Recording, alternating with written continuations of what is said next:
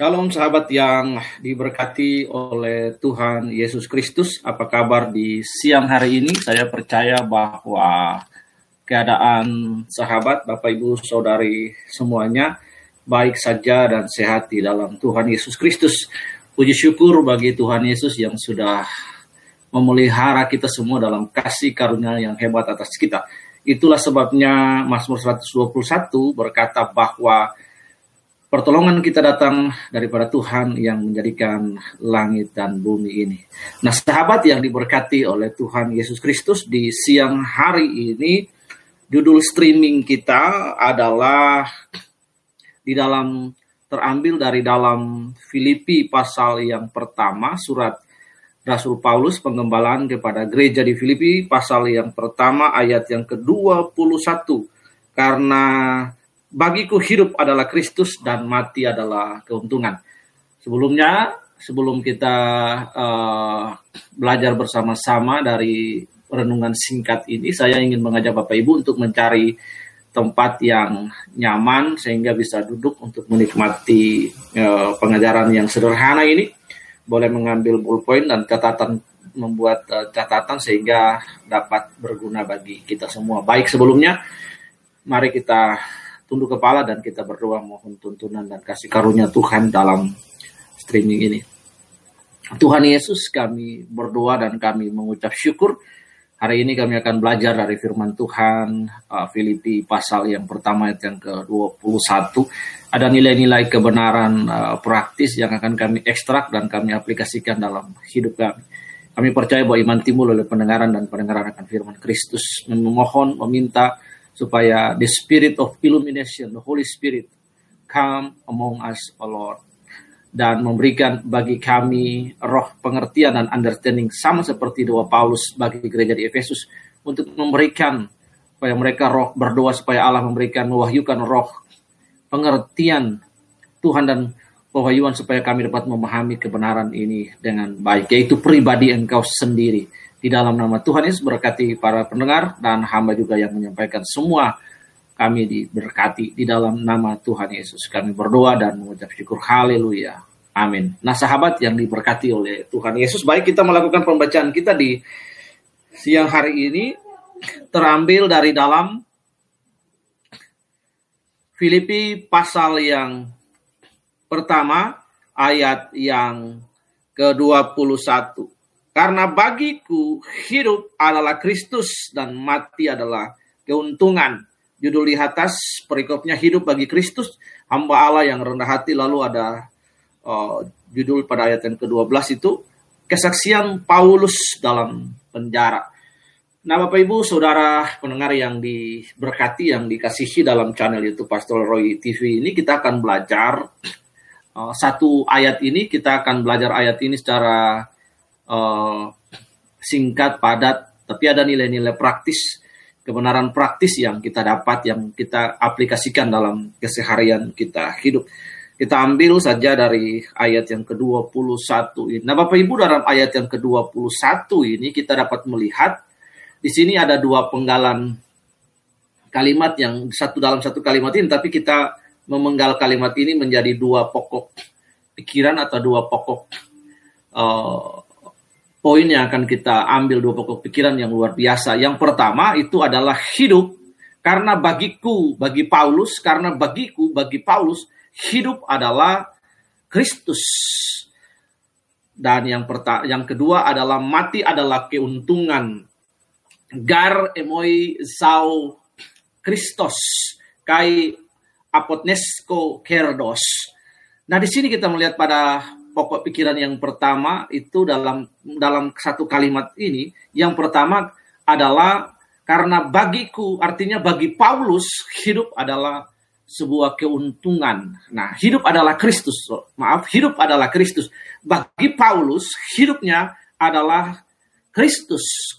Bapak Ibu, kalau kita melihat latar belakang perjalanan Rasul Paulus ini, sebelumnya dia adalah Paulus, dia adalah Saulus kita mengetahui Saulus ini adalah seorang yang terdidik dan terpelajar dalam pokok-pokok akar kekristenan, yaitu Yudaisme. Nah, kita melihat dia dididik dan dilatih, terdidik di bawah seorang rabi yang bernama Rabi Gamaliel. Nah, ayah daripada Rabi Gamaliel ini adalah Rabi Hillel, salah satu tokoh yang hidup sesama dengan Rabi uh, Semail. Nah, di situ tetapi yang terkenal Rabi besar adalah atau the great uh, Rabanik Rabi Raban adalah Rabi Hillel ini. Nah, kalau boleh kita menjulukinya salah satu uh, tokoh uh, teolog pendiri SDT Yerusalem pada waktu itu. Dia terdidik dalam pokok-pokok ajaran akar kekristenan atau Yudaisme. Jadi di sini Paulus sebelumnya berjuang keras sekali untuk ber, ber apa membela Paulus berjuang keras sekali untuk bagaimana membela Yudaisme itu, ajaran-ajaran Yudaisme itu. Sebelum akhirnya Paulus berjumpa dengan Tuhan Yesus dalam sebuah pertemuan yang begitu fenomenal, pertemuan yang luar biasa di pintu gerbang Damsik.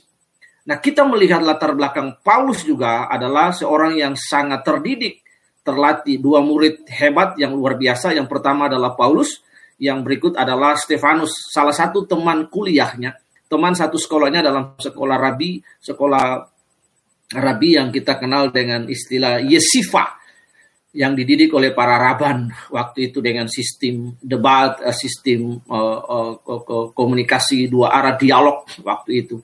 Nah ini sangat luar biasa menciptakan murid-murid yang sangat pandai, murid-murid yang sangat krit kritis sekali. Nah kita melihat di sini Paulus berkata di sini adalah gar emoi jauh Kristus di sini. Dari dalam ayat ini karena bagiku hidup adalah Kristus. Bagi Paulus, Kristus adalah pusat daripada seluruh kehidupan sentral kehidupan Paulus itu adalah Kristus. Mengapa dia berkata demikian? Pada catatan-catatan surat penggembalaan ya kita dapat menemukan di situ bahwa Paulus berkata bahwa semua yang kulakukan semua yang kulakukan sebelum aku mengenal Kristus, dia bangga dengan semuanya itu. Dia bangga sebagai orang Yahudi, seorang terpelajar, seorang yang status sosialnya tinggi, seorang yang terpandang pada masyarakat Yahudi waktu itu, seorang yang berada juga. Namun setelah dia berjumpa dengan Kristus Yesus, dia menganggap semuanya itu sampah. Nah, pada bagian yang lain dari Injil Matius, kita dapat melihat bahwa waktu murid-murid berjumpa pertama, dipanggil oleh Tuhan menjadi penjala manusia, di ayat itu dikatakan bahwa they left everything behind them. Mereka meninggalkan segala sesuatu dan mengikuti Tuhan Yesus. Bagi para murid, para nelayan, orang-orang di tepi Danau Tiberias, bagi mereka profesi mereka, jaring mereka, perahu mereka itu adalah harta mereka yang digunakan untuk memenuhi uh, kebutuhan ekonomi mereka di pinggir Tasik Tiberias. Mereka meninggalkan segala sesuatu, they leave everything behind them and follow Jesus. Nah ini yang terjadi sahabat pendengar Bapak Ibu yang dirahmati oleh kasih karunia Kristus. Jadi yang pertama, Paulus, mengapa Paulus menjadikan Kristus adalah hidupnya? Tentu hidup yang dimaksud di sini ada dua jenis hidup. Yang pertama adalah hidup yang soe, Hidup yang sesuai artinya the divine life, kehidupan yang ilahi. There is a Christ in our life. Selama kita hidup menumpang di bumi ini, must be a, there must be a Christ in our life. Harus ada Kristus di dalam kehidupan kita. Nilai-nilai Kristus dalam kehidupan kita, kehidupan yang mencirikan superioritas Kristus dalam hidup kita, kehidupan yang mencirikan keberadaan Allah dalam hidup kita. Kehidupan yang mencerminkan kemenangan kita atas dianoia menjadi pribadi yang metanoia. Kehidupan yang bercirikan bahwa kita bertransformasi dari manusia sar manusia antropos sarkos kepada manusia pneumatikos antropos pneumatikos manusia roh yang hidup berkenan yang menyerupai Allah Nah, sahabat yang dirahmati oleh kasih karunia, pada ayat ini Paulus berkata hidup bagi Kristus. Bagaimana mungkin Paulus bisa melakukan seperti itu? Yang pertama karena Paulus punya perjumpaan pribadi dengan Allah. Karena itu kekristenan kita harus bertumbuh daripada pengenalan akan Allah. Perjumpaan kita person to person. Bagaimana kita mengenal kebenaran itu, mengenal pribadi kebenaran. Bukan seperti Pilatus yang dia hanya punya kebenaran pribadi, understanding pribadi Itulah sebabnya di dalam perjumpaan Yesus dia berkata, "Quis es veritas?" Itu sebuah pernyataan pertanyaan yang keliru yang bukan ditujukan kepada pribadi. Nah, Paulus di sini berjumpa secara pribadi, person to person with God. Dia melihat Allah dan berjumpa dengan Allah di dalam kemuliaannya dalam pintu gerbang Damsik dalam usahanya untuk berjuang bagi agamanya, dalam usahanya untuk berjuang bagi Taurat, dalam usahanya untuk berjuang bagi kebenaran yang dia yakini sebagai kebenaran mutlak. Tapi di saat itulah Paulus berjumpa dengan kebenaran yang mutlak yaitu Kristus Yesus. Karena Yesus berkata dalam Yohanes pasal 14 ayat yang ke-6, Aku adalah jalan kebenaran dan hidup. Bagaimana Paulus bertemu dengan kebenaran itu yang adalah pribadi Yesus dan kehidupan Paulus berubah. Karena itu saya sungguh yakin dan sangat mempercayai jika ada orang-orang yang mengalami perjumpaan pribadi dengan Allah, hidupnya pasti berubah. Bapak Ibu Saudara yang dirahmati. Lalu di situ Paulus Paulus mengalami perjumpaan dengan Tuhan sebagai juru selamat pribadi. Nah, di sini kita dapat melihat Bapak Ibu Saudara yang dirahmati di sini, perjalanan perjumpaan Paulus di Damsik itu mengubah hidupnya.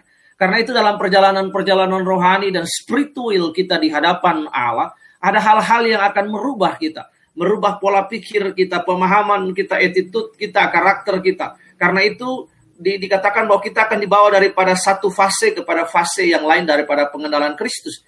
Paulus menulis sebuah pastoral letter kepada gereja utama yaitu gereja di Efesus dalam Efesus pasal 1 ayat yang ke-17 Paulus nusut aku berdoa kepada Allah Bapa supaya dia mengaruniakan kepadamu roh pewahyuan untuk mengenal Allah dengan benar, mengenal Allah dengan baik. Nah, Paulus punya pengalaman ini bahwa sebelumnya Paulus tidak mengenal Allah dengan baik dan benar. Itulah sebabnya dengan caranya, dengan pengertiannya sendiri, dia berjuang untuk menghancurkan kekristenan yang baru bertumbuh itu. Dan dengan bangganya dia adalah seorang teroris agama yang pertama. Paulus adalah seorang teroris agama yang pertama. Tetapi setelah perjumpaannya face to face with God in the gate of the city of Damascus, di situlah whole life change. Seluruh hidupnya berubah. Paulus yang dulu membanggakan strata sosial, keaslian Yahudinya, penderiannya dalam sekte Farisi itu berubah total. Paradigmanya berubah. Paulus berubah dan itu dia menuliskan perubahan itu dalam pastoral letternya dalam surat. Dia berkata, bagi Paulus Kristus adalah segalanya. Bagi Paulus Kristus adalah segalanya jauh melampaui semua pencapaian di dunia ini. Karena itu bagi kita Bapak Ibu Saudara, yang dirahmati oleh kasih karunia. Semua apa pun dapat kita capai. Semua pencapaian apa pun dapat kita capai. Kesuksesan, uang, kekayaan, dan semua harta dunia ini boleh kita cari, kita capai. Tetapi pencapaian sejati yang paling terbesar di dunia ini adalah pencapaian karena kita mengenal Allah. Know God and to make Him known in our daily life during we live on earth. Selama kita menumpang di bumi ini sebagai paroikos dan sebagai parapideo, sebagai seorang pendatang dan sebagai seorang perantau, maka harta terbesar kita yang dicari oleh bangsa-bangsa, yang dinanti oleh bangsa-bangsa adalah Kristus Yesus.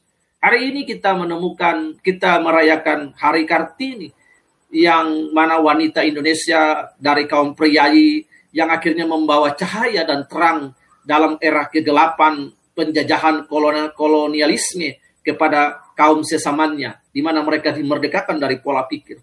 Tetapi jauh sebelumnya kitab suci sudah memperkatakan, kitab suci sudah memperkatakan dalam kitab Yesaya pasal 60 atau 61 dikatakan bahwa bangkitlah terangmu sudah datang. Bangkitlah terangmu sudah datang.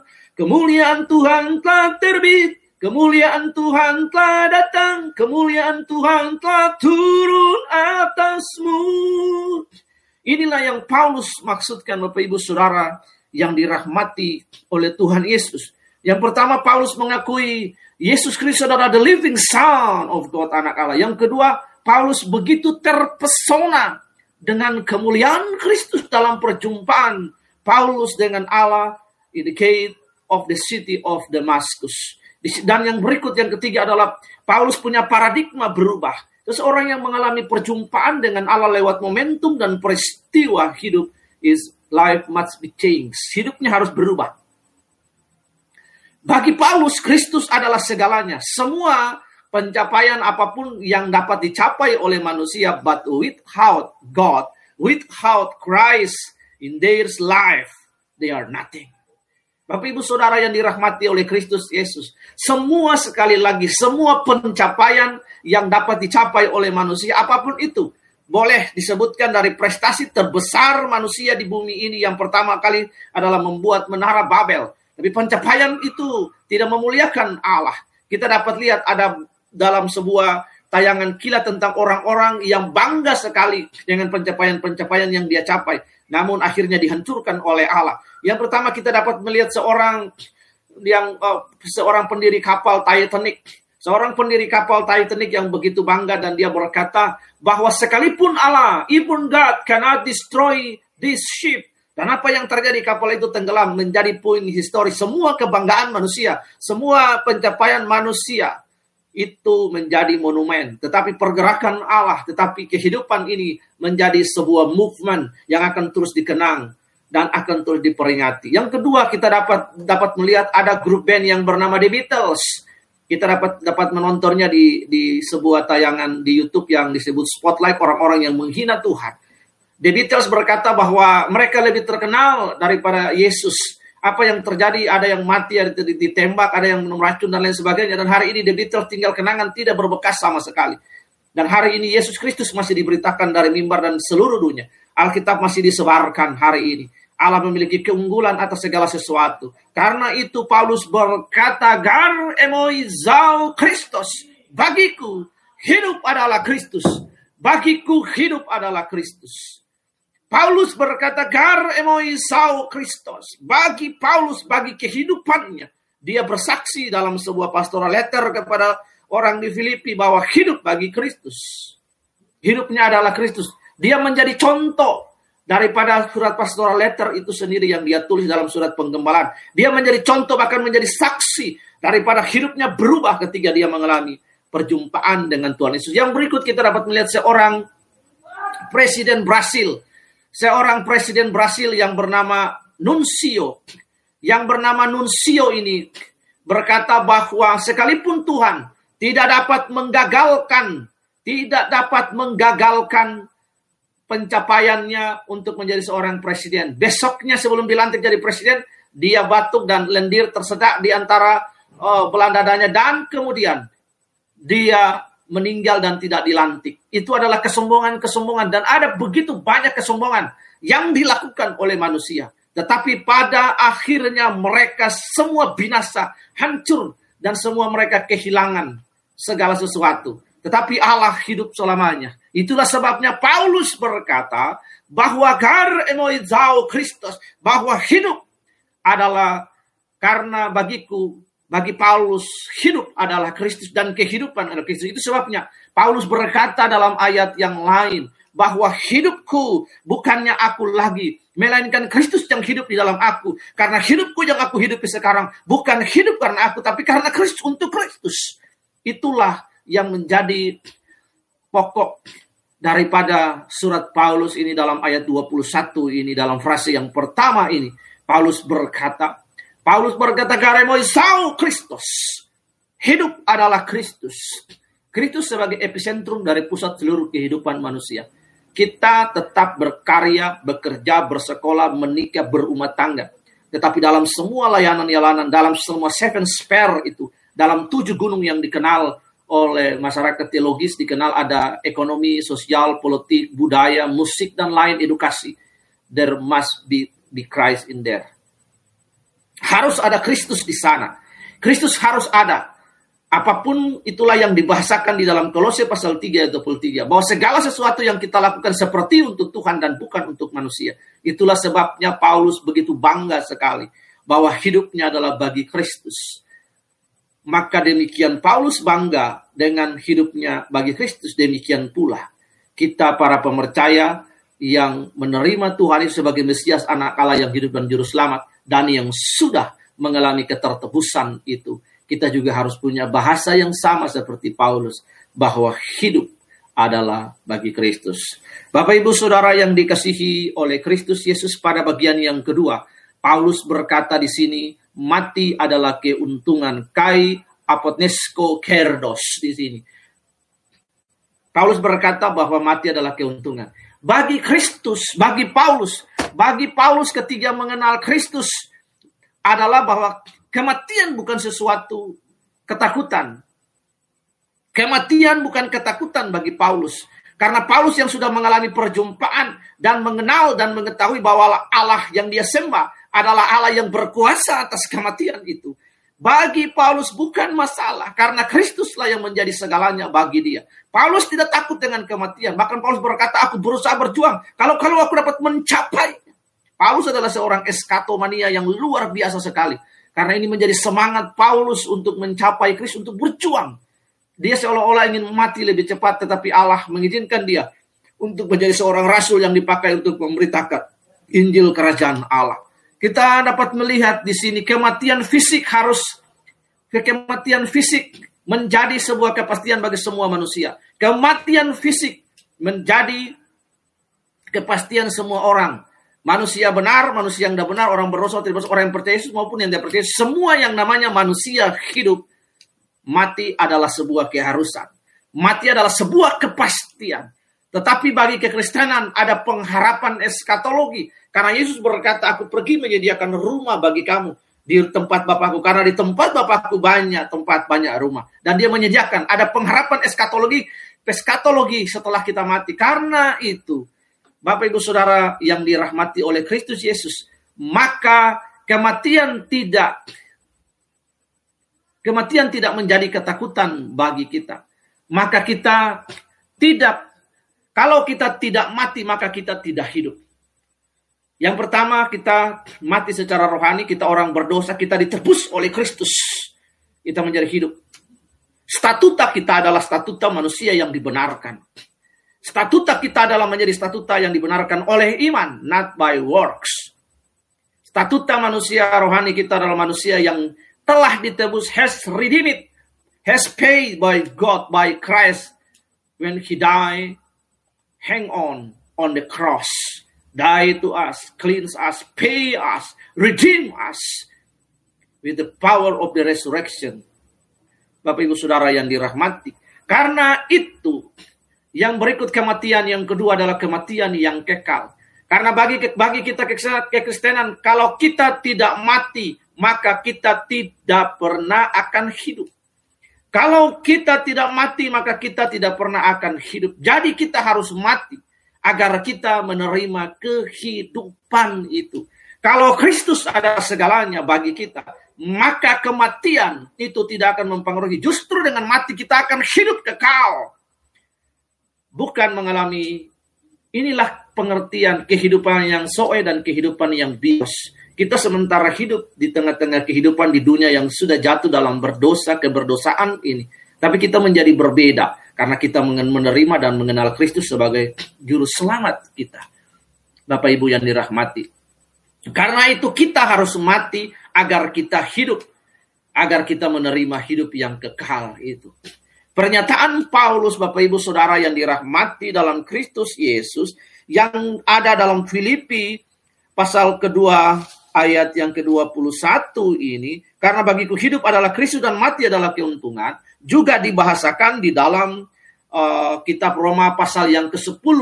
Kisah Roma pasal 8 ayat yang ke-10. Tetapi jika Kristus ada di dalam kamu, maka tubuh memang mati karena dosa, tetapi roh adalah kehidupan oleh karena kebenaran. 1 Korintus pasal yang keempat juga ayat yang ke-17 berkata, Itulah sebabnya aku mengirim kepadamu Timotius yang adalah anakku yang kekasih ayat yang B dikatakan, ia akan memperingatkan kamu akan hidup yang kuturuti dalam Kristus Yesus seperti yang kuajarkan dalam tiap diajarkan di mana mana-mana dalam tiap jemaat. Ayat yang ke-15 1 Korintus 1 Korintus pasal 15 ayat yang ke-9 juga berkata, jikalau kita hanya menaruh hidup saja pengharapan pada Kristus maka kita adalah orang-orang yang paling malang dari segala manusia. Ayat yang ketiga dari 2 Korintus pasal 3, karena telah nyata bahwa kamu adalah surat Kristus yang ditulis oleh pelayanan kami, ditulis bukan dengan tinta tetapi dengan roh dari Allah yang hidup. bukan pada loloh batu melainkan pada loloh daging yaitu manusia, yaitu di dalam hati manusia. Namun aku hidup. Galatia 2 ayat 20. Bukan lagi aku sendiri yang hidup, melainkan Kristus yang hidup di dalam aku. Dan hidupku yang kuhidupi sekarang di dalam daging adalah hidup oleh iman. Dalam anak Allah yang telah mengasihi aku dan menyerahkan dirinya. Nah Bapak Ibu sahabat yang setia dalam Tuhan Yesus Kristus. Perkataan Paulus dalam Filipi pasal 2 ayat 21 ini. Karena bagiku hidup adalah Kristus dan mati adalah keuntungan gar emoin sau Kristus. Kai aponesko kerdos. Ini memberi implikasi yang luar biasa sekali bagi kita. Implikasi yang luar biasa ini adalah bahwa kalau kita tidak mati secara jasmani, maka kita tidak pernah akan menerima kehidupan kekal. Kehidupan kekal manusia jasmani di bumi ini yang berusaha dicapai orang dengan membeli obat-obatan anti aging, anti penuaan. Bahkan ada film-film yang dibuat manusia yang eternal life. Ada film-film barat yang membuat manusia yang hidup kekal dan lain sebagainya. Di dunia ini tidak ada kehidupan kekal. Kehidupan kekal ada di seberang sana. Di balik kuburan di surga rumah Bapa. Kristus memulai, Allah memulai perjanjian memulai Alkitab dengan penciptaan taman dan manusia. Allah akan mengakhiri juga dengan hal yang sama. Manusia, taman, dan Allah. Di situlah ada relationship dan kembali lagi the new Garden of Eden. Di mana di situlah kita akan mempunyai pengharapan eskatologi dengan Allah Bapa kita di surga. Karena itu jangan takut untuk mati. Karena mati adalah mati adalah keuntungan dan hidup adalah Kristus. Mau mati, mau hidup ada di dalam Kristus karena Kristus segala-galanya bagi kita. Mari tunduk kepala dan kita berdoa. Tuhan Yesus kami berdoa dan mengucap syukur. Pemahaman ini memerdekakan kami supaya kami tidak takut dengan kematian. Karena kalau kami tidak mati, maka kami tidak akan pernah menerima hidup yang kekal itu Tuhan. Kami harus mati supaya kami hidup. Dan kalau kami hidup masih hidup sampai hari ini, bekerja, berumah tangga, menikah, melakukan pekerjaan, pendidikan, dan lain sebagainya usaha-usaha yang kami lakukan dalam hidup melayani Tuhan dengan pekerjaan-pekerjaan kami. Maka ajar kami supaya ada Kristus di dalam semua yang kami lakukan. Karena Filipi Kolose pasal 3 ayat 23 berkata bahwa kerjakanlah semuanya itu seperti untuk Tuhan dan bukan untuk manusia. Tolong semua kami dan berkati semua kami di siang hari ini. Di dalam nama Yesus kami sudah berdoa dan mengucap syukur. Haleluya. Amin.